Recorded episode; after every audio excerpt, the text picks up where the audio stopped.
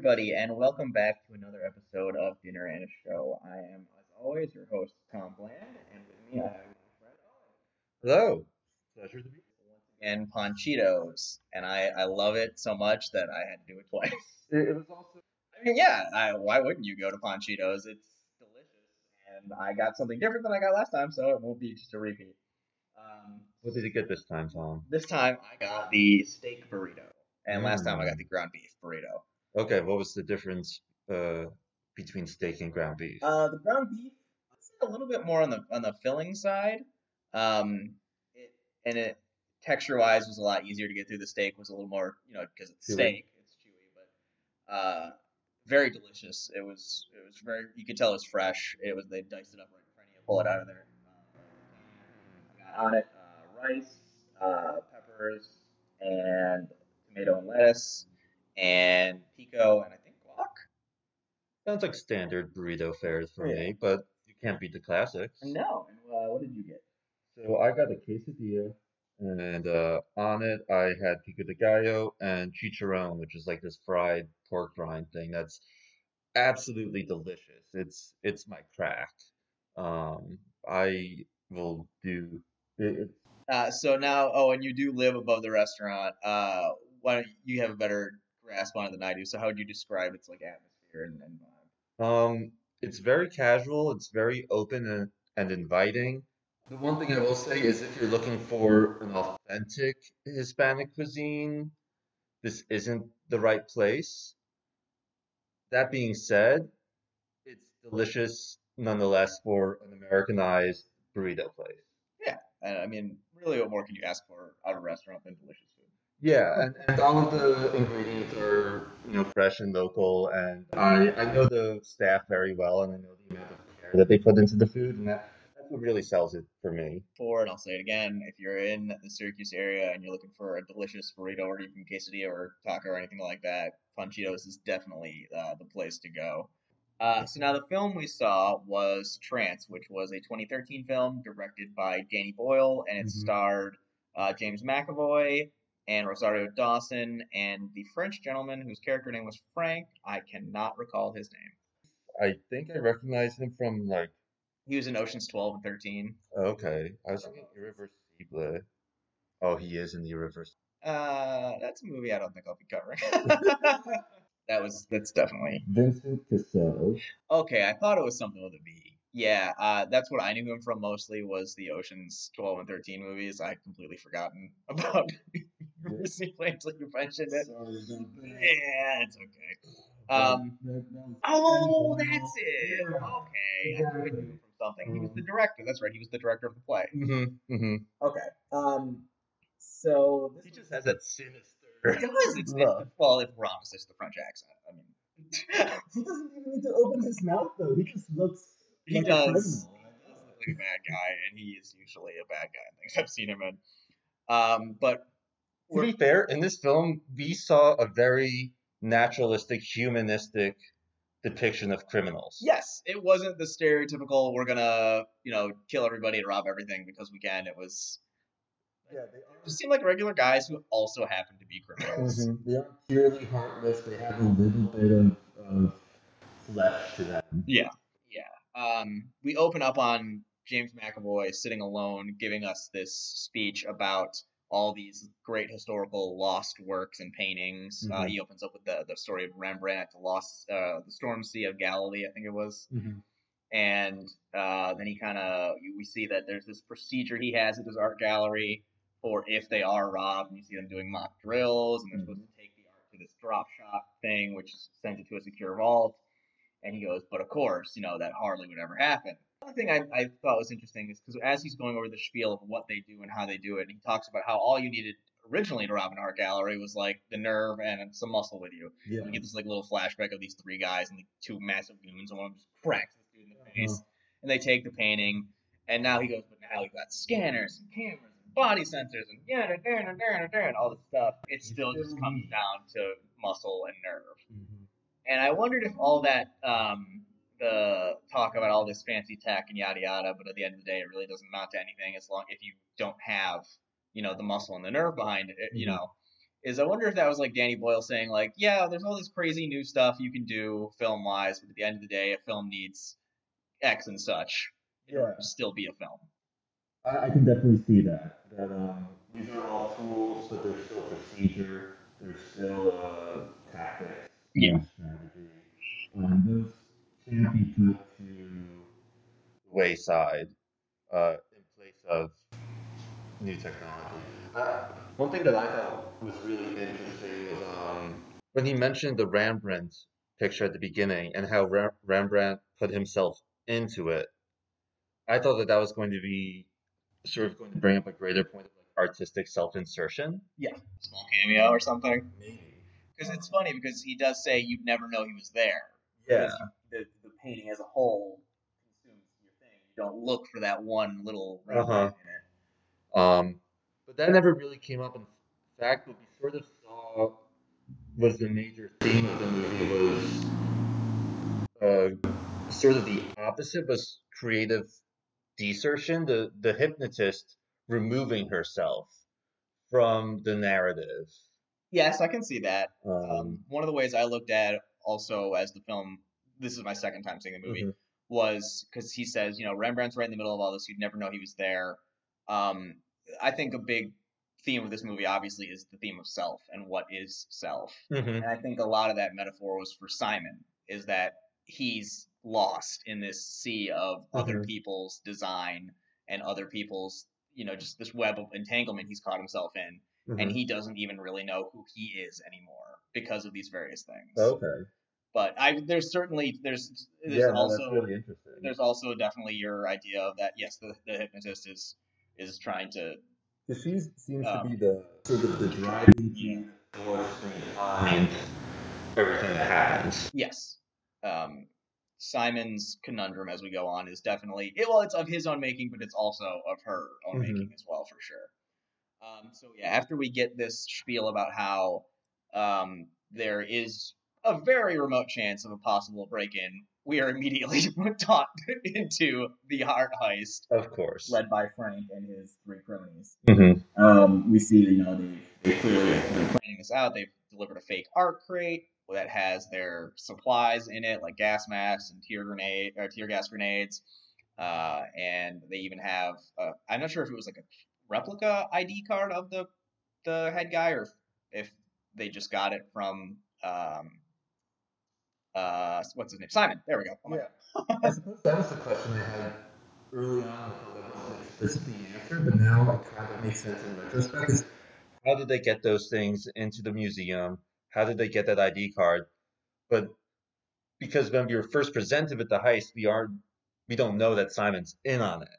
Um, he does a great job of you know playing the part of uh, this terrified employee. yeah, and and even you know him trying to fight back, tase him, really plays into the part well, even though it goes against his training. Yes. Um, Um, and it, it is twofold because initially we were led to believe, oh, it's you know he is a great employee and he's trying to stop these guys from robbing the the, the art gallery. But um, as we'll discover later, there is another reason behind that tasing. yeah, I Um, wonder if there's a added significance to that phrase, never be the hero. What they say in training. He- he- It's part of the training, you know, because no, they also say no paintings worth a human life. Mm-hmm. But if he had done that, which he wouldn't have gotten that knock on the head, because as he does try to stop Frank from taking the painting from him, he does pull one of the security guard's tasers and get him, and then Frank smacks him right in the forehead with the butt of a shotgun, Yeah. and that is the I, that's the driving force of the whole movie is what happens as a result of this. Because uh, we see that he gets this massive concussion and a blood well you know uh, um, his brain swelling. So they they find him they take him to the hospital. We see a, a little bit of the surgery where they They drain drain the blood. Mhm.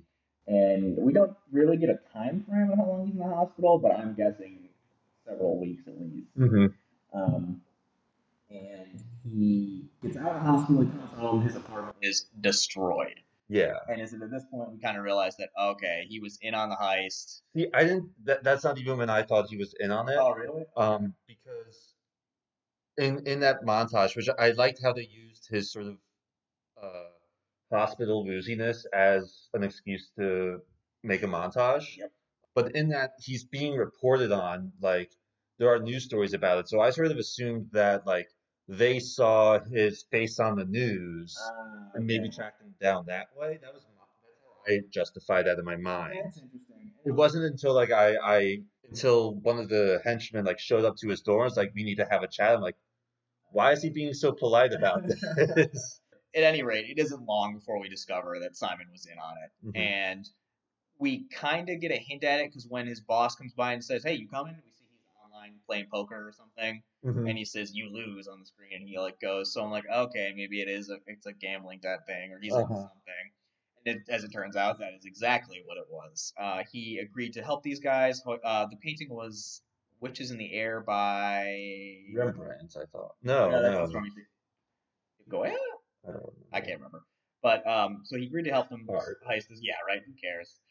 he agreed to help them heist this painting, um, because Frank cleared his gambling debts, but now he was just in debt to Frank, and obviously the painting's worth millions and millions of, dollars, of pounds. Sorry, because he said he owed a bunch of people. So Mhm. Frank bought out all their debt, but now he owed that still the same amount, but just to Frank, not to all those people.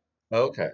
Yeah, Frank and his guys resort to some gross fingernail torture by ripping Mhm. them off with a knife, not even a plier. They just get under there with a knife and pry it Yeah, up. I hate hand stuff. Oh Like my anytime God. someone does anything to somebody's hands, like no, no, Only no, thing worse than hand stuff is eye stuff. Yeah, that, Yeah. and we didn't get any of that, thank God. Thank really. goodness.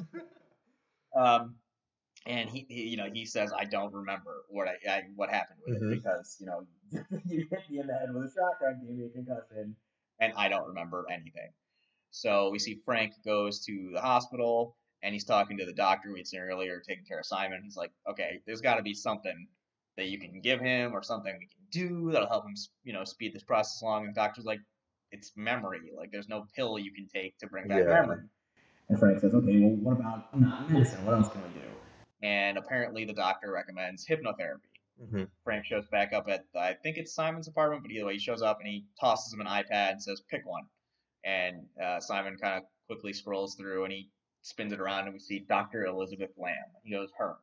And he's like, well, why her? And he goes, I don't know, I like the name Mhm. and they give him a fake name, uh, Mr. Maxwell, and he's wearing a wire, and they're, you know, he says, uh, "Tell her you lost your keys" or something like that. You need help Yeah. finding them. And he shows up at the office, and we meet Dr. Elizabeth Lamb, and we see that she's treating a bunch of people for stuff like um, anxiety with eating or uh, premature ejaculation in the one guy's case. Uh-huh, yeah, I thought Yeah. that was a fun.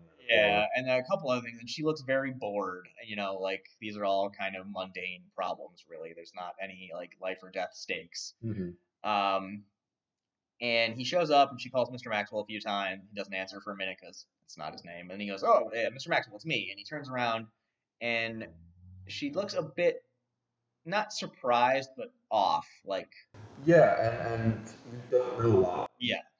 And they go into the office and he gives her the spiel like oh i lost my keys and i need help finding my keys.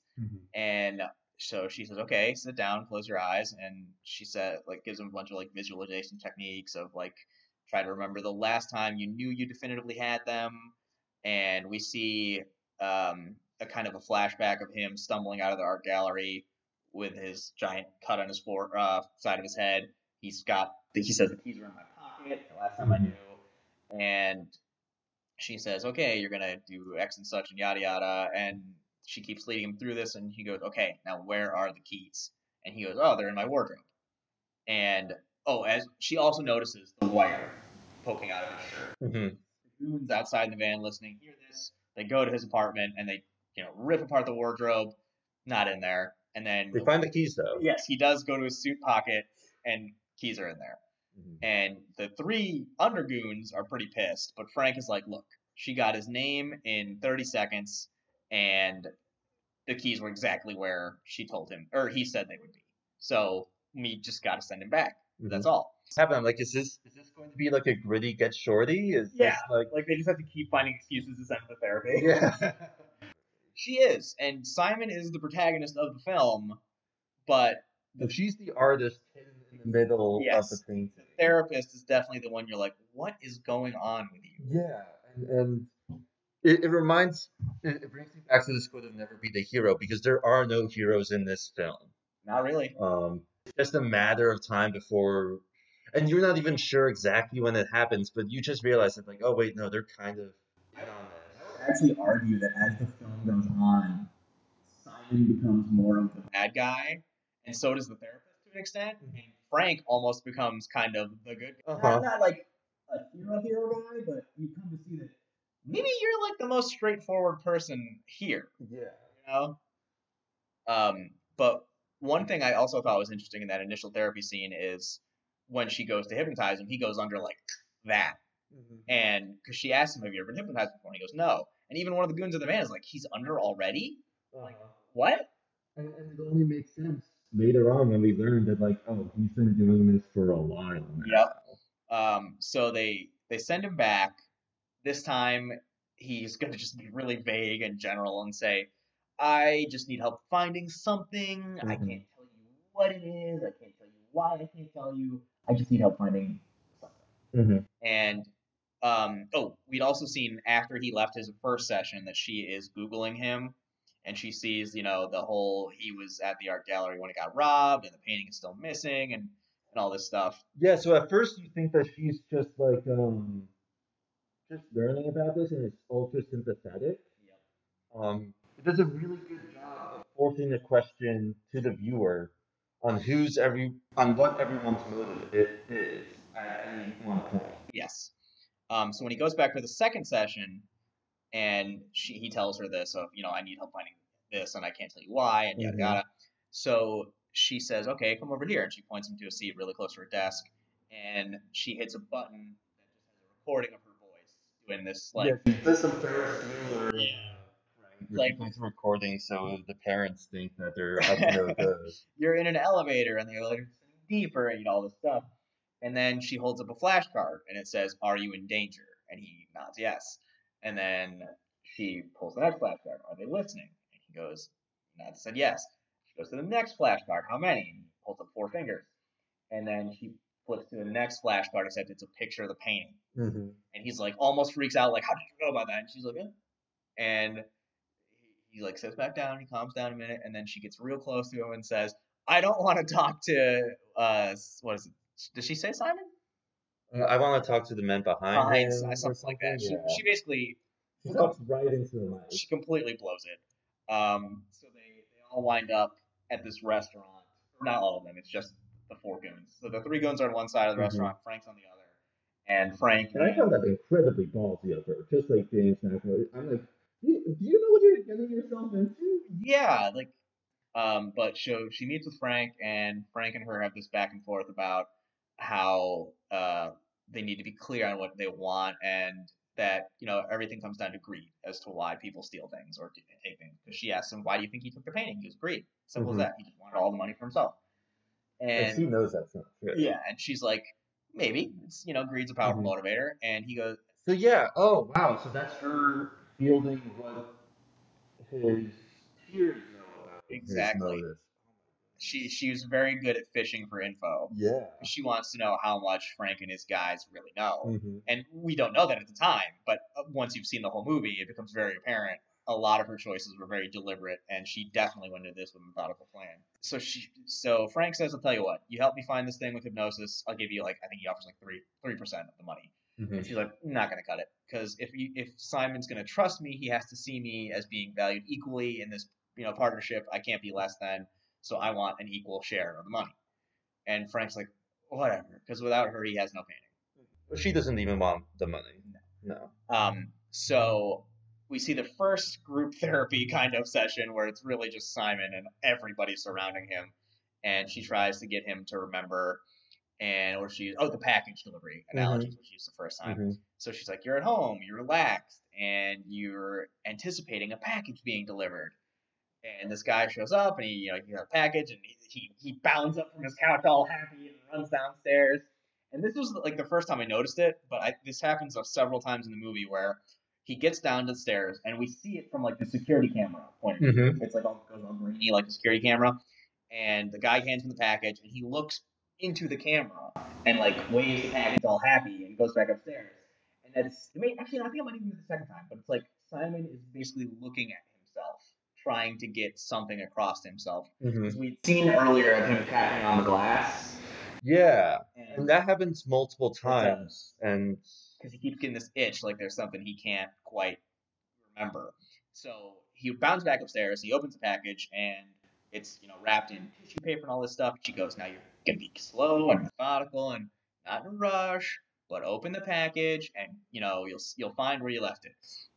But as he starts to rip into the tissue paper, his hands begin to bleed from where they had you know done a the nail. nails thing to him, and he, he bolts up out of the therapy chair, and he's like, ah, and he runs off into the uh, you know, the roof, and she looks at Frank. He's like, I'm gonna go talk to him, and then she goes outside, and we get the backstory of him, like, I'm in way deep gambling. hmm I did the dumbest thing you could do. I borrowed higher amounts of money and bet at bigger take stakes to try to you know even things out and win back all my cash. And uh, I really like this scene because a, a lot of this movie is is uh, told in lighting, and on this Yeah. scene they're out by this neon sign for like this weird club thing that Frank kind of owns, hmm and they're both just bathed in red light. It's you Mhm. know this, this Simon's telling her the stakes of like if we don't figure this out, I'm probably dead.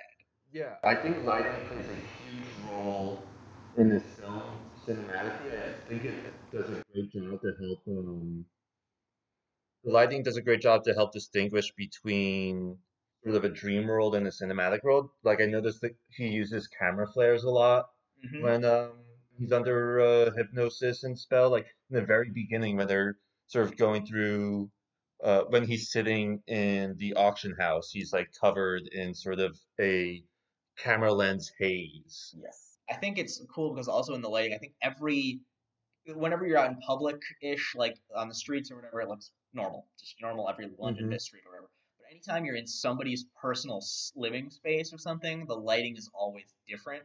Mhm. Um, we see her house is all these like orange and yellow tones, and it's very kind of sepia almost. And Frank's is the reds and some of the blues. And it's interesting because like Frank's outside is red, like the outer of the club, and then his inner rooms, like his bedroom, is all blues. Mm-hmm. I wonder if that's kind of like on the outside, Frank is this hardened criminal who's gonna like break your face in and do whatever. He's But, but really, deep down, he's an, a reasonable guy who just who just wants what we all kind of want as people, you know. Mhm. And it, we see with his relationship with the therapist kind of progresses. He is kind of just like that. But anyway, getting back on track. So, um, so the first hypnosis ther- session doesn't really work that well. Yeah, so they need so she needs to Yes. um induce the thugs, which I thought was going to be more prevalent Yes. in the later half of the film, I thought that it's like uh, during the action sequence, he might like use uh, hypnosis keyword on one of the lagoons. Exactly. That would have been interesting. You know, what if when that guy was like getting on top of her, he said that she went like Right. strawberry? Strawberry, and then he just started freaking the fuck out. I I loved that scene of seeing him being buried alive. Therapy, the, the therapy or the hypnosis sessions are always visually very distinct. Yeah. Um, and how they were shot. Um, I, I think Danny Boyle just did a great job of blending sort of naturalistic filmmaking with a naturalistic environment, and then more stylized horror filmmaking for the heightened sense of reality that we get in the dream world or the hypnotic state. or even in those interior shots uh, that are just more constructed spaces as opposed to our natural outdoor being. Yes. Um, Um, that's yeah. Danny Boyle. I've, I haven't seen every film he's ever done, but I've seen a couple, and it, it, they're always very visually distinct. He, he just does a great job with uh, the tools he has available. The angles, the panning shots, the use of focus and blur. I, I love the use of reflection and refraction in this uh, movie. There are so many mirrors and mirror images, and And I, again, I think that ties a lot back to the whole idea of that this movie is really constructed upon is is, is self and how we perceive ourselves. and, and how can we proceed from a shattered perception of self. yes. um, which is ultimately what the movie is about is the therapist trying to repair herself. Exactly. Um, and you know, a common thing with uh, stories of abuse is the helplessness and the powerlessness, and, and the best way to sort of recover from that is to find a form of empowerment and to shift that power dynamic back in your favor. Um, it's it's certainly very interesting, and I think that um, the, the the the film does a, a really good job of yeah, it's yourself uh, your self image is obviously uh, shaped by yourself, but the therapist mentions like it's constantly being rewritten and it's all based on how you remember yourself mm-hmm. and it, it's can you even really know who you are at that point if your if your self image is shaped by so many other external factors? Yeah and i he does some great ways to visually represent that. Like there's this one piece of uh, decor in the therapist's apartment where it's like a uh, a checkered board of mirrors. Oh yeah yeah yeah, yeah. and i think that that there are so many shots where she is framed, you know, refracted between multiple mirrors. Yeah. And it does a great job of, of sort of demonstrating how broken she is on the inside. Um, yes. Well, long way back to our therapy session between the goons. Um, but she says that she's going to, they're all in, allegedly under or trying to be put under. Mm-hmm. And Simon is going to say a word. And when he says the word, they're all going to descend to this. They're one of their primal fears. And then Simon can bring them out of this fear by saying another word.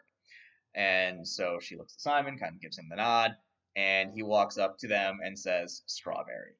And initially, they all kind of just are like, oh, uh, uh, but then we see the three of them are just like laughing it off, like, this is ridiculous. It's never going to work. Mm-hmm. But we see that the goon in the center is genuinely under and yeah. he gets this fear of being naked and buried alive in a grave, just getting dirt shoved on him. And this the way it's shot again, we talked about it. It's like it's very like visually different from the rest of the film, and mm-hmm. it stands out. And you don't see who's burying him. Nope. It's just like I don't think you see a shovel, really, do you? You just see dirt falling on him. Yeah. Um, and it's just him naked and alone in this grave, being buried. Shivering, crying, and, and and I think this is where we get our first hint of who Simon really is deep down because she looks at him and says, "Okay, it, it worked. You know, say the say the mm-hmm. thing." And he, we see him smile, he's laughing and giggling and smiling along. She's like, "Okay, okay, you've had your fun. Bring him out of it."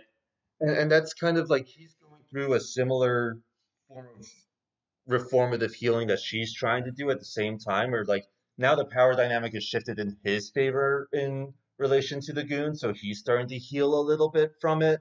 And that's what allows and and that's what she's banking on to allow him to proceed. Yes, she um, says he's got to feel safe. Like you guys aren't just gonna as soon as you get the painting immediately just kill. Mm-hmm. Um, so we see that therapy session, and then she she snaps the goon out of it because Simon isn't just gonna say the word, and we never even find out what the other word was. Um, so they hope that this is going to be the thing that now that we've got this, he'll talk. And so they, she goes back home after this th- session with the goons, and Frank is there waiting for her, and says, "Hey, you know, what do you think? You think it worked? You know, I think he he you know he, you think he got what he wanted? That he saw us as vulnerable like him, so we can proceed." And she's kind of like, "Probably. I mean, it, it definitely went a long way towards making him feel more confident." And Frank is just kind of not like being outright sinister, but he's like, "It better work, you know, because I want that painting." Yeah, I mean, he, he is taking a great deal of trust that neither the guy, neither uh, Simon. Simon or the therapist are going to just go rat him out. Yeah. Like, or just take the painting and run once they figure out where it is. Exactly. Understandably defensive. It's not irrational. That's the one thing I think the movie really fleshes out the Simon and the therapist the most. Frank to a little bit of a lesser degree. The goons kind of a little bit too. Mm-hmm. But it does go a long way towards showing that yeah, Frank isn't your stereotypical movie bad guy. He's not just irrationally making demands. Like he'll do that every now and again, but whenever someone presents him with a reasonable um, like answer for why we can't do X and such, he'll acquiesce and not just keep screaming, "No, we have to do it, you know, this way."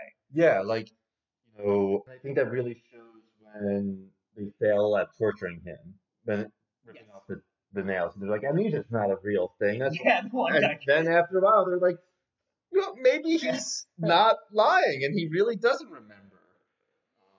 A, a lot of just the simpler villains would have just kept on going. exactly. And this is when they try to hypnotize Simon for the second time.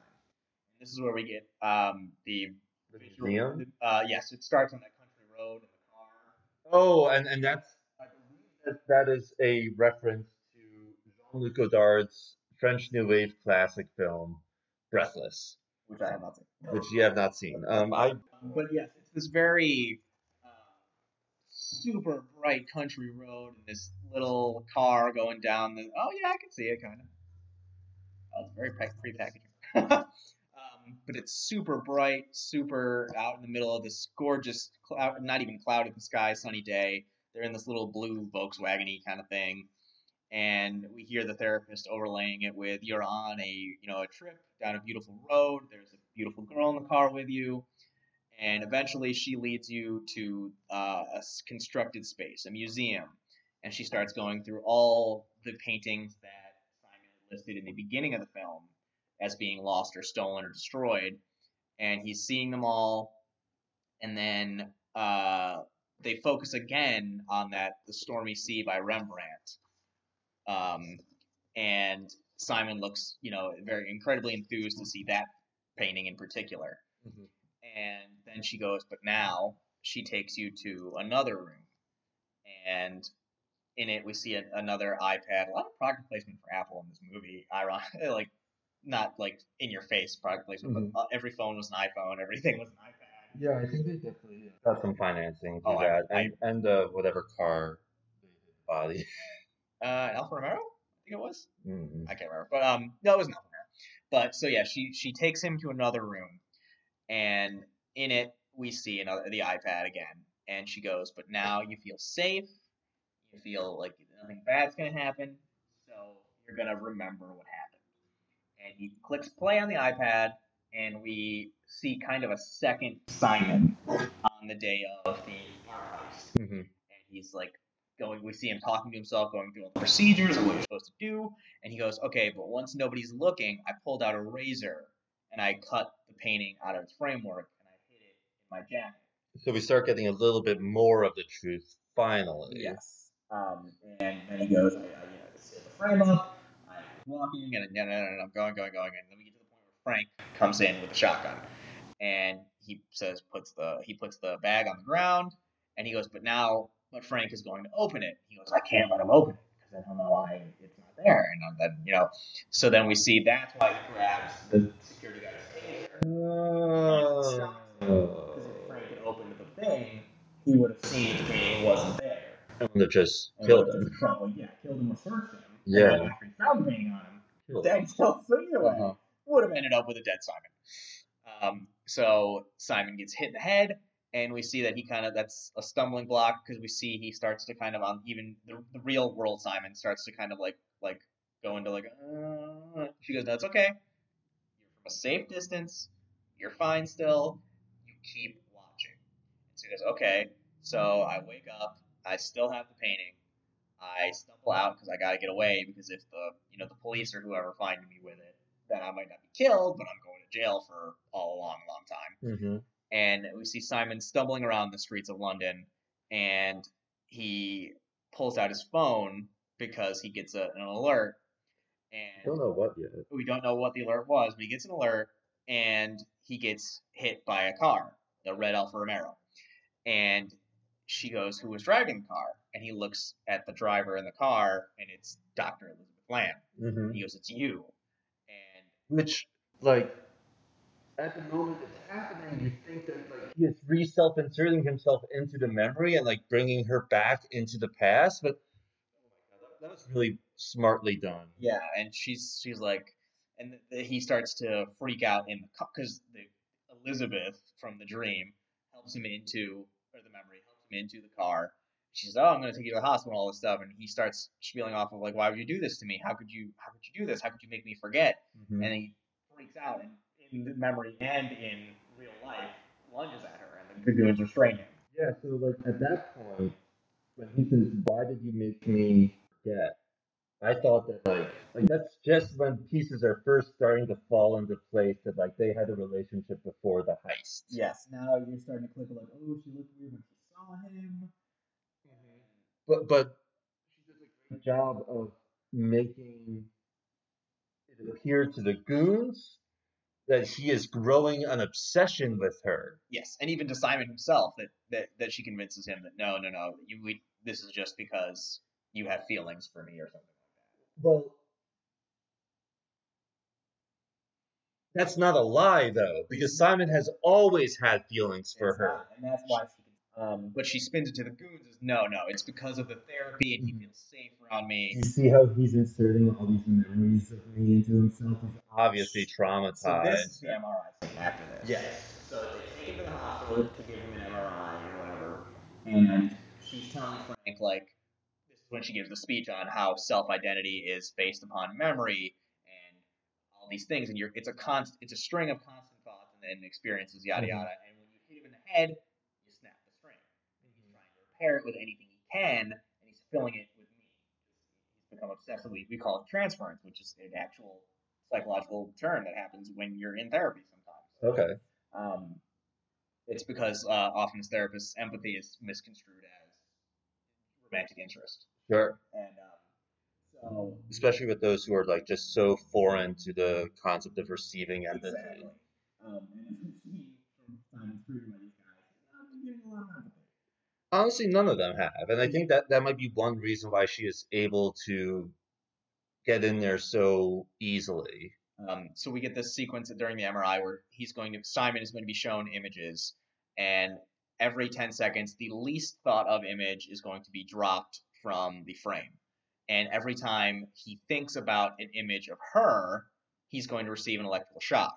And every time he does think of an image of her, the shock is going to intensify. And so this goes on and on. At first, it's like a picture of a kid with a dog, and yada yada. But then he thinks of her, and he gets shocked. Shortly after that, he thinks of her again, he gets shocked and Frank is talking to her about how like this is nonsense and you can't like maybe this hypnotism stuff doesn't even really work and the power suggestions kind of crap. And then this is when she reveals to him that uh, he's not actually being shocked. He only thinks he's being shocked. Mm-hmm. And they didn't focus on it at the time, but at this point we can see on the background of the monitor that almost every single picture is her face. Mm-hmm. It's like he, it really is an obsession at this point for him. Um, and we get then him waking up, and oh, Frank uh, also says like, so what? What are you gonna do? You're gonna take him out? You're gonna have sex with him, and that's gonna help him focus and remember? She's like, I'll yeah, I'll do what I have to do. And they go to dinner at this restaurant, and this is another little clue that things are kind of off. Is when they get out of the cab and she sees the restaurant choice, she looks very not happy to be there. Uh huh. And she, she kind of grabs at her neck a little bit. Yeah. Oh, okay. Something happened. Mm-hmm. And, and that's like a sure a, a recurring gesture with her. Yes. Um, and while they're in the restaurant, a waiter comes by who, and he looks like Oh yeah, that waiter gives him so much side eye. it's like you're. He's kind of like a look of like, really, you're back? eye. Yeah.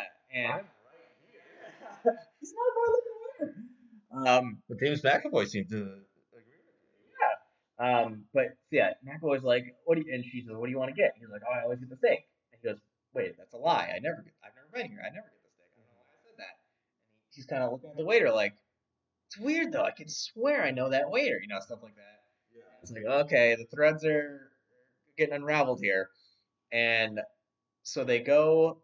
They have this date, dinner date, and um, clearly he's off put by this weird sensation of why do I keep feeling like I'm remembering things that I shouldn't be remembering, you Mhm. know? And so he goes home and he says, "This is me," you know, uh, ha- and that's kind of it. He gets out of the car and he goes back to his apartment, and she goes home. Yes, I think it is. Yeah, 'cause she goes to Frank's place. Okay, okay, okay, okay, okay, okay, okay. I think. I got this. Okay. So they go on a date. Um, as they're leaving the date, he they arrive at his place, and she's kind of expecting an invitation up. Yeah. But he just leaves, Yes. and she goes. So then I think she goes to Frank's to confer. Yes. Okay, that's right. And that's when her and Frank hook up. Yes. And that's when. Uh, oh, because she tells Frank that the reason they didn't hook up was because he feels jealous. Yes. Which I guess it's not. It, it, well, as we later discover, maybe it's true, but I don't think he was certainly conscious of that. Yeah, we never see it explicitly. Um, because I think Frank is she's she's looking for reasons to get Frank as to why this is taking so long. Mm-hmm. And it so yeah, her and Frank wind up hooking up, and we see that she post sex is looking in his drawers, and in the bottom one we see a revolver. Yeah, and I said, like, oh man, she's just gonna off him right here, right now. Yeah, it's like, oh man, this would be a hell of a, a hell of a turn for this movie to take. Yeah, and, and, and that was that that point. I'm like, you know, she really just wants to like help this guy out altruistically and get out of there, that might be like the quickest solution. I'm not saying the best, but it would it would work. No, but she's already gotten herself involved far greater than she ever should have in a situation with this with a normal client. Which, um, I mean, it happened the first time also.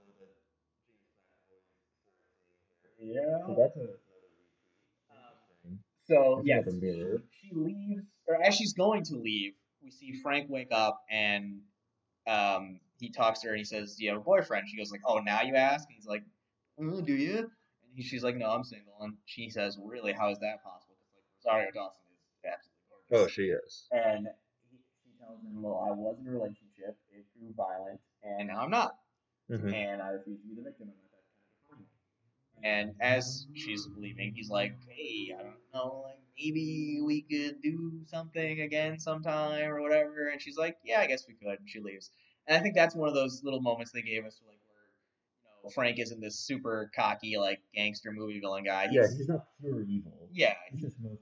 He's just, you I, yeah, and uh, he and we see that he's he is kind of vulnerable with her because like he's stumbling over his words. He can't really get the sentence out. Mm-hmm clearly is interested in her. And yeah. uh, so she goes home, and as she goes home, we see Simon kind of stalking in the distance. Mm-hmm. And I thought it was really weird how like the music they were playing while he was going home was kind of like upbeat music, mm-hmm.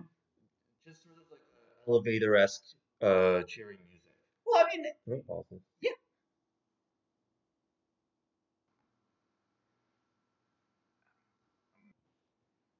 All right. Uh, so yeah, Simon barges into the apartment, and uh, oh, we forgot to mention as they as um, Frank and uh, Elizabeth are hooking up, one of the goons sees them and goes to tell Simon that they're hooking up, mm-hmm. as like kind of way of um, that maybe that Simon and Elizabeth are together, and they're gonna cut everybody out once they figure out where the painting is. Yeah. And so Simon this time barges into her apartment and just outright accuses her of that. Like, mm-hmm. that's what you're doing, right? You're gonna find the painting, you're gonna kill me, and that's what this has always been. And she's like, "Yo, you're crazy, you're paranoid. Where, who, where are you getting this from?" And he tells her that the guy told her, and then she like flips on him and saying like, "Hey, like, you know, if you wanted me, you could have had me that one night, but you like just took off, and uh, what was all that about?" And they start to, he starts to kiss her, and they go to like things are clearly progressing, and she goes, "Hold on a minute," and she goes to the bathroom. We hear the bu- like uh, the buzz of a razor going, and when she comes out, she has completely shaved her pubic area, which is something she said she knew he would be into. Mm-hmm. And we see that he is definitely into it. And he's like, "How did you know?" And she says, "You told me." And, and we assume at that point that it's something that we that he told her under hypnosis that just like Jenny decided not to show us. Mm-hmm. Um, um, but that we find out is not the case. Mm-hmm. So after um, they hook up at her place, we see that uh, Simon, or well, we, they don't, but we think they do. Yeah. And so Simon leaves, and he runs into Frank, mm-hmm. and Frank is like, "Do you remember where it is now?" And he goes, Yeah, actually, I do. I do remember where it is. And he goes, Great. How about you come back to the, the place and we'll tell you? And he goes, Sure. And they go back to Frank's hideaway, and Frank and the three goons are there. And he says, "Why don't you tell us? We're all here." And Simon's like, oh, "I'm sorry, I'm just like he's kind of like weirdly giddy. He's like, I'm just nervous." He goes, "Can I Mm-hmm. use the restroom for a minute?" And he go, they go, "Yeah, yeah, take your time." And he runs to the restroom, He washes his face. and when he comes out, they're not there. And he's like looking around, and the food is still cooking on the stove, the TV's still playing. And then we see up this kind of yellow windowish thing. We see the four of them talking, and they're all like, "Oh my god, I can't believe we're finally gonna get it!" And then after we get it from him, we're gonna kill him, right? And he goes, "Yeah, that's what we're always gonna do, obviously." And he he hears them, and he tries to get out of the apartment, and all the doors and stuff are locked. And he calls Elizabeth, and Elizabeth wakes up and says, "What's wrong?" And he goes, "You know, I mean, I'm at Frank's, and they're gonna kill me because they they know I know where the painting is, and once I give it to them, I'm dead." And she says, "Okay, all right. Uh, how about this? Go up to Frank's room," and she kind of guides him there. And she goes, "Now open the drawer." And he goes to open the top drawer, and she goes, "No, the bottom one." And that was our first clue of like, okay, how'd you know that he was reaching for the top drawer? Uh huh. And he opens the bottom drawer and he sees the revolver. And she goes, Do you see the gun? He goes, Yeah. She goes, Can you use it? He goes, I don't know, I've never used one of these before. And she says, Do you want me to call the police? And he goes, and he's very emphatic about no, I'll I'll handle this myself. It's better and he even says it's better this way. Mm-hmm. And, and that's when I started to realize because he earlier says something to the effect of um, If I can sink my teeth into them deep enough, I can get them to want to do anything. Exactly. And he leaves the room and he goes, as he's getting down the hallway, he says, By the way, Elizabeth, I remembered where the painting is. And she goes, You don't have to tell me right now. And he goes, No, I do. I do have to tell you right now. Mm-hmm. And he tells her it's in a red Alfa Romeo in a car park somewhere that I can't pronounce. and she she says, I love you. And he goes, I love you too. And he hangs up the phone and he comes out and you see the three goons up there. And he The just silhouettes. yeah, plop, plop, plop through the glass, and the three of them drop. And Frank comes around the corner and is like, "What are you doing? You know, it's it's her, Simon. It's always been her, Mm-hmm. and she's using you." And he shoots him in the shoulder. And he's like, "No, you can't do this. Don't let her win. If she if you do this, she wins because she knows where it is now." And he blows. Just, you see, like, the Top half of his head just blows right off. just gets yeah taken off.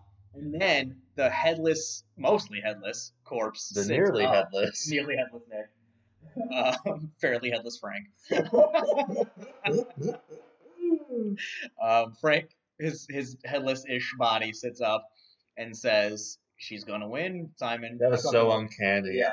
I was like, I was like, shit. Oh, and then we see a li- it- we see the real world because it turns out this was all just a fantasy that, that Simon was having, He's been sitting on sitting naked on the bed in his this whole apartment, time.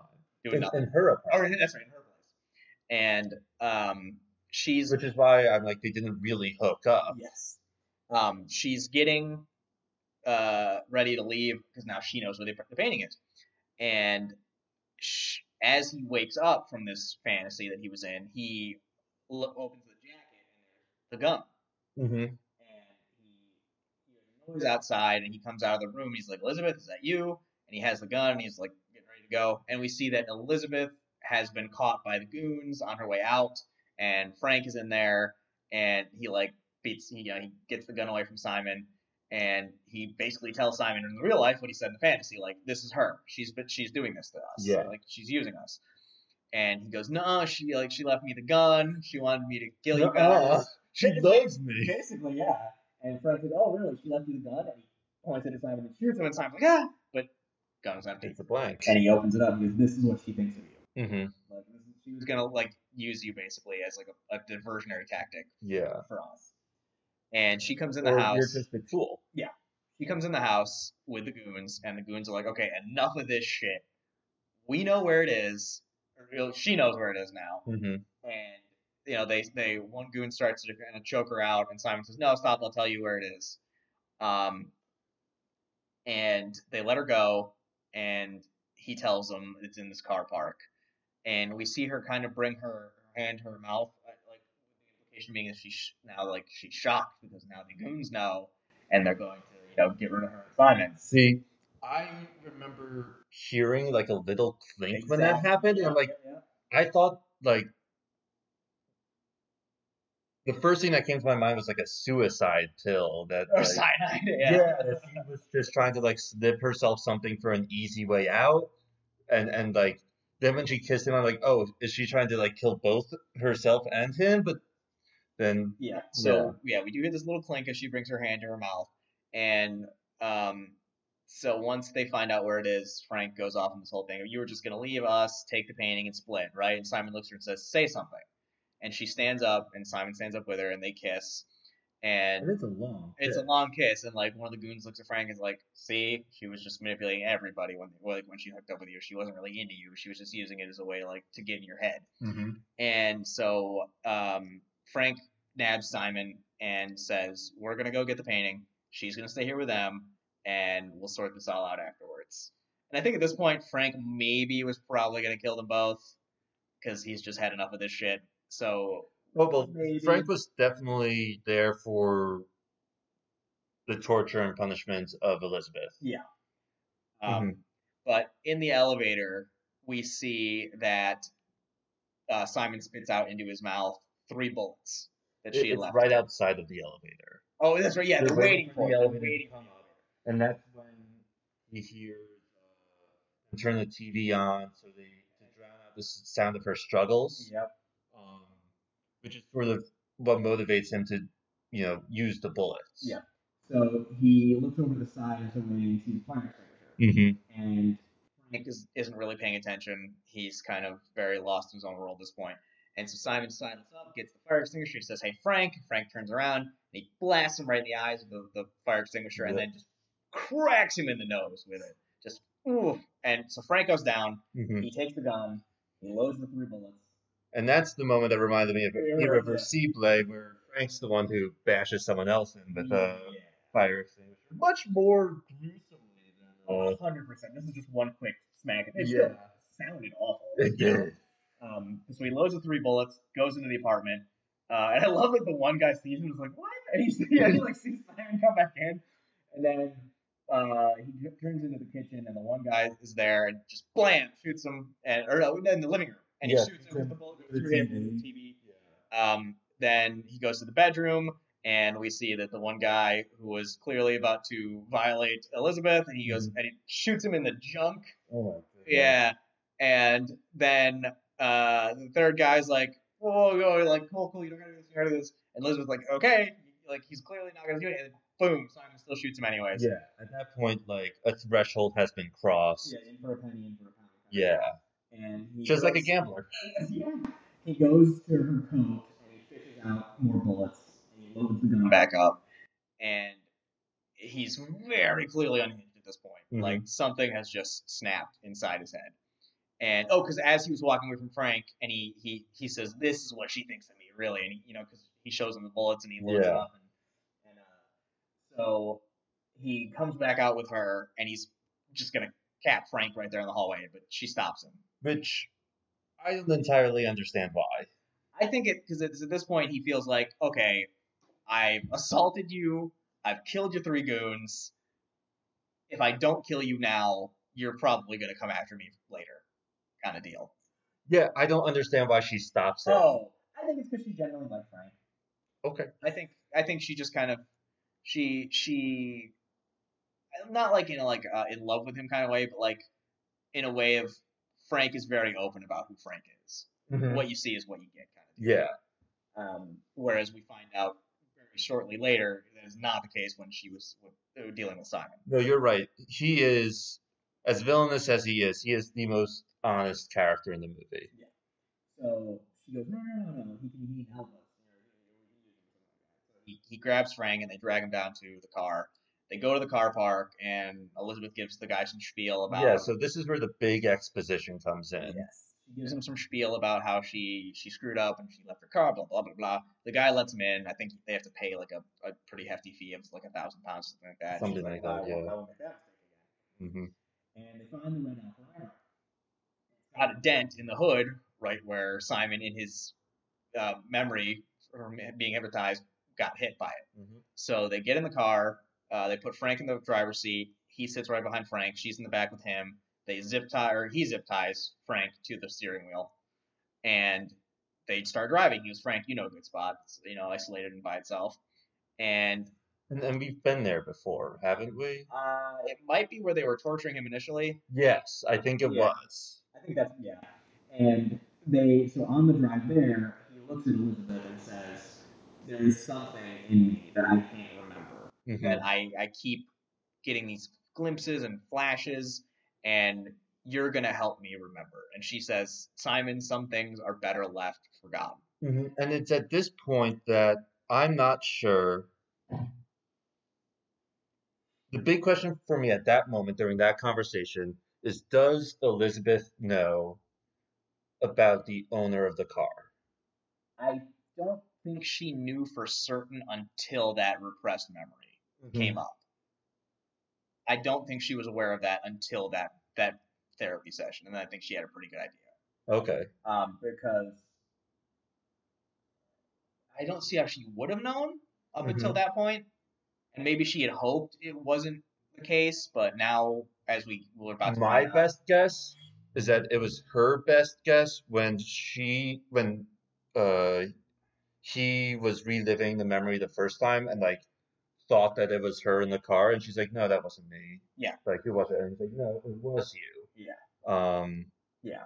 Um, so we get this flashback story of finally how they met. Simon had the gambling problem. He finally decided the only way to stop make himself stop was to go to hypnosis. mhm. He meets the doctor. They have a rapport. It goes pretty well, but his problem's really deep rooted, so he requires multiple sessions. Um, they the rapport grows into an eventual affair, and she knows she shouldn't be doing this with the patient, but they're really Mhm. into each other. And at first, it's great. Um, especially like a patient that you have so much power and influence over mhm. um It's interesting that that's flipped. Uh, that the, the female doctor has that much sway over the male patient. Well, well, the the not only does it switch, it seesaws. Yeah. Is is it is not constant and it fluctuates throughout the film, and I think that that's the movement of that power dynamic is really what causes what propels the film forward. Yes. Um, so yeah, they begin this affair, and it's first it's great. We see flashbacks of them like on dinner dates and him explaining art to her, and that's where he drops the tidbit about how he prefers, you know, you know, no pubic hair because it's uh, you know, idealized perfect human form or whatever. Before Nagoya ruined everything he says, Uh-huh. It's like. Yeah. And then she says, but eventually you grow obsessed with me. You like you feel like you need me, and that without me you'd fall apart. hmm and yada yada. And we see him start to unravel, and they have this huge argument in the restaurant with the same waiter. Yeah, uh, she mentions that uh, he thought that she was eyeing the waiter. Mhm. So we see in the restaurant, he like sits the waiter down across from her and is And like, yells at the "Look at this beautiful couple, la di da." And we've seen that the earlier scene with A couple times before, him tapping on the glass was him tapping on like a bedroom window because she was like texting somebody, and he's like, "Who is that?" And she goes, "Oh, it's just you know work or something." And Yeah. So he's growing increasingly paranoid. and Yada yada. She says, "You grew to hate me as much as you grew to love me." Hmm And then we see after the restaurant argument that she comes home and he, like they get into this huge blowout. She goes to leave and he smacks her, and she's like, "Okay, that that was like the tipping point where I just couldn't do this anymore." And so she cuts it off with him, or she tries to cut it off with him, but he, he keeps being obsessive and sending her messages, and calling and emailing, and blah blah blah. And finally, one night he sneaks into her building because one guy's leaving, and he comes in right as the guy Mhm. goes out. And against her better judgment, she lets him in hmm and they start the argument and he grabs her by the throat, which is where we get that tell and the tick almost of her repeatedly Yeah. feeling near her throat. And the thing I hate about that is, is you hear him outside the door being like, I, I just need a moment to see that you're okay, and then I'll leave you alone. And and that's just clearly not fucking true. Yep. And and And so, yeah, so it's the when at this point she hatches a new plan Mhm. where she's going to keep continuing the therapy, which he keeps wanting to do, but Which I think is also a giant mistake. Mhm. like how can how can those therapy sessions be constructive? when there's this underlying tone of abuse. Yeah, and that climate. um, and so she perverts the therapy as she she puts it in her own words. Mhm. Um, that so she can instead of helping him focus on gambling, she's gonna have him focusing on forgetting her and not wanting her and Mhm. you know just wanting to go on to the rest of his life. And so eventually she says you start coming late. And eventually you just stop showing up. And he goes, "That's what you made me forget." And she's like, "Yeah, basically." And they finally park, and he says, "All right, painting's in the trunk. Go get it." And it's at this point where I think she kind of has an idea of what's in the trunk, because she's like very clearly doesn't want to get out of the car and see what's in there. And he, she gets out. Uh, he gives her the keys, and she pops the trunk. And sure enough, it's the the woman we'd seen in the um, museum fantasy memory is Driving her through yes. The, the lady driving him through the French countryside in that previous fantasy. um, is is the owner of the uh, red Red car. Arrow, and she is in the trunk decomposing with the painting, and um, and we see Elizabeth says uh, she's you know she's so sorry she never you know clearly never meant for any of this to go this far. Mhm. Um, he gets Simon gets out of the car as well. Frank is still zip tied to the steering wheel, and he looks at the body and isn't really that bothered by it. Mhm. He just takes the painting. Yeah, I, I think he, he's more bothered than he lets on. I, I remember that. I remember that sequence in the car a little bit differently. I, I think he we learned more about the murder before they checked the trunk. Um, oh yeah, we do see we see the continuation of that scene. Not stopped him. Exactly. Um, and yeah, it's it's yeah he's So, so it's before they they park and get into the back of the trunk. That they sort of realize that him in his in his delusional state, mistaking the driver for Elizabeth. His abusive tendencies come back out, and he kills her, Mhm. hides the car, and then like Then stumbles back out into public somewhere and collapses. yeah. Um, and So so and and we see him like kind of shaken up by this. we do, and I think yeah, I think the more I think about it, it isn't so much as he doesn't care as it's a, more of So much has happened since. yeah, it's almost a numbness, not Yeah. not a lack of caring. Mm-hmm. and I think I think he even says something along the lines of "You made me forget before, you can make me forget again" or something like that. Mm-hmm. Like he he just wants to not remember any of this happened. And so he gets out of the car, he gets the painting, he sees the dead girl, he closes the trunk, or he, and there's a gas can in the trunk. Yeah. He takes that, closes the trunk up, and starts putting the gas all over the car. And he opens the door, throws some gas on Frank, closes shut the other door, Mm-hmm. and leaves a trail you know, into the car. Elizabeth is trying to convince him you don't have to do this, you don't have to do this, and he shoots the the ground, which causes. Well, before that, he finally says, "I know Oh. I don't need to do this. That's right. I want to do yes, this." That's right. Yeah.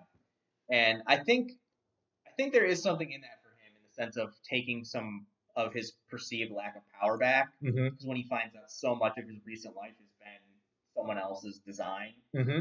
you know, forcing him to forget, forcing him to, you know, do all this stuff. And I think this is him like, nope, this is a me decision now. Yep. This is what I want This do. this is a cycle of abuse and healing and re-abuse and re-healing. Yep. And um, And uh, yeah, he shoots the gas, which ignites it, or he shoots the ground, which Mhm. sparks and ignites the gas. And the car goes up. Frank tries, or Frank manages to cut himself free of the zip tie, but not quick enough, so the fire still engulfs the car. He's trapped. Uh, Elizabeth runs off. Um, and I think this is telling because he doesn't go after Elizabeth at this point. He stays to watch Frank die. Yep. And I think the obsession with Elizabeth has kind of lessened to a degree here, and it's more about taking that power back and Mhm. like wanting to inflict his rage on somebody that he feels is like the cause of it at this point. Because Frank was the one who came to him to convince, you know, yada yada, and all this stuff happened. Well, he, he's he's the one who came to Frank with the heist idea. Yes. Um, but I think he still has a lot of resentment towards Frank, anyways, Mm-hmm. because Frank's the one that hit him in the head and made him remember all this stuff. Yeah. So I think he's like, no, Frank, if I'm gonna suffer, you're gonna suffer. Mhm.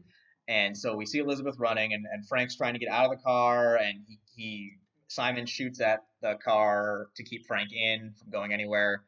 Um, and then Elizabeth is like they're in this junkyard kind of thing, and she's like going to all these vans, seeing if they have keys or whatever. And she finally finds one that does, and she comes around the corner, and she's barreling straight at the car, and Simon sees her and doesn't move. And we see another flashback as we see that notification we got earlier from the phone, and it's a, a message that says, "Bring it to me." Boom! Plows into Simon, plows into the car, pushes the car into the water. Simon falls in the water as well. Mhm. Car hits the water, the fire goes out. The windshield, which had been shot a couple times, cracks under the pressure. Frank is able to swim out, Mhm. and um, then we finally get the last bit of backstory where we see that in addition to hypnotizing herself or hypnotizing Simon to forget her, she also wanted a painting as recompense for all the, stuff he had put him or she had put or Simon had put her through Mhm. and um, as a way of kind of like taking a little bit of power back for herself. Yeah. And not letting herself be the victim. And um, so you know, Frank swims out of the car and he sees her and she goes, "You okay?" And he screams very emphatically, "No, I am not okay." Um, and then he kind of goes under for a second. When he comes back up, she's gone. Mhm. And then we see Frank back in his pool. Um, and he gets a knock on the door, uh, bell rings or something like that. And I laughed at this part because when he answers the door, the delivery guy is the same delivery guy from Simon's Yeah. memory. So so is that is that final scene real? I, that- this is what we're about to find out because so he opens the box and in it is an iPad, which we've seen used in Simon's hypnotherapy multiple times. And he uh, opens it up and it's a message from Elizabeth, and she says, "We see her somewhere with the painting hanging on the wall behind her."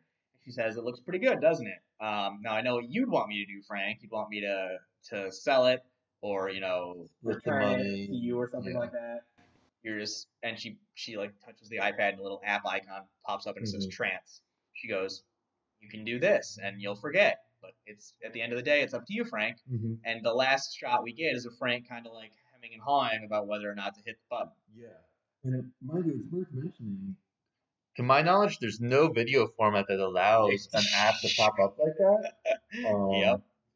YouTube annotations are kind of the closest thing I can think of to it, but uh, so so that screams sort of unreality to me. It does, and but let's assume that at some point she did send something to him in a similar vein that was a like of hey I you know maybe you will find me I hope you do blah blah blah but if you want to forget here's how you do it.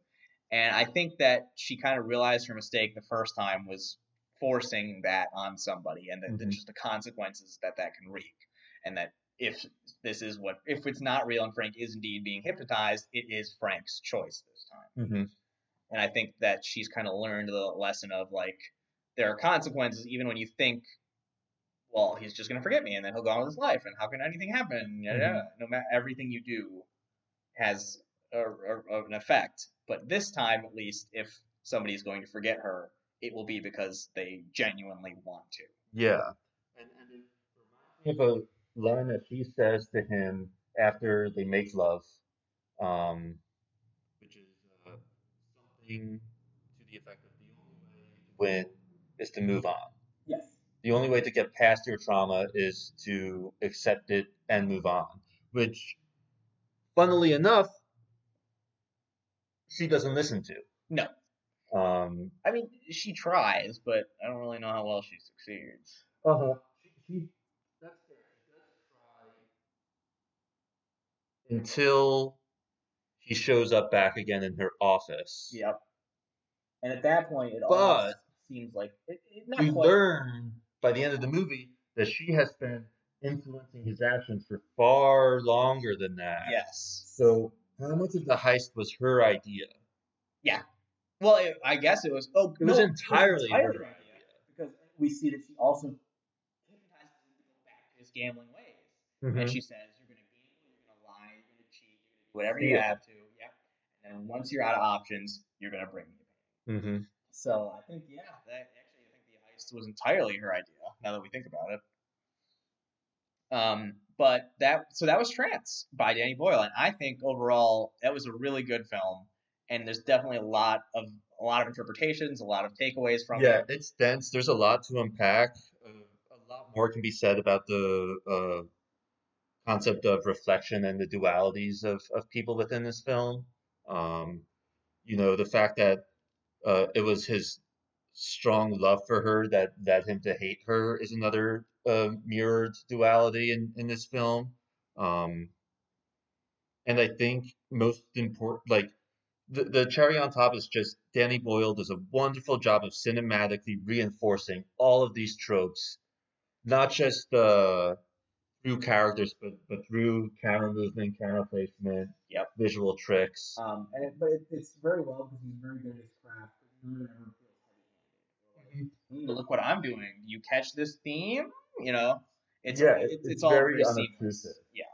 Um, and, and I think that goes back to him blending the higher reality of cinema with the naturalism of human existence. Exactly. And I, I think that's what makes Danny Boyle just such a great filmmaker in general. Yeah, I, I definitely will go back and check out some of his other films I haven't seen yet. Um, the one I always people say Danny Boyle in my head always goes to 28 Days Later. Oh, I think, yeah. I think that's the first film of his I ever saw. It's Very good. so good, also. Like for, for a low budget horror film, it's amazing. The the camera angles, the soundtrack, the, uh, Yeah. the, the atmosphere. It's wonderful. So, in case you couldn't tell by our talking about this film, it's definitely pretty good. You should go see it. Um, I don't know if it's streaming anywhere. I bought my copy at Soundgarden, which is where I buy like 99% of my movies. Oh, I love the Soundgarden. it's fun for me, guys. As a former record store employee, when I moved up here, Soundgarden was one of the first stores I, I checked out, and I fell in love. It's so great. I cannot recommend the Soundgarden enough. Just like how I can't recommend Trance enough. Boom, mic drop. Uh, well, that is going to be it, guys. We're running a little long, about an hour and 17, but it's it's all good. Um, thank you for listening. You can uh, I always post the direct links on our Facebook page during the show. You can always also listen to us on Apple Podcasts or Spotify, however you listen to your podcasts. And I will see you guys next time with another restaurant and another movie. Thanks for listening, guys. Bye.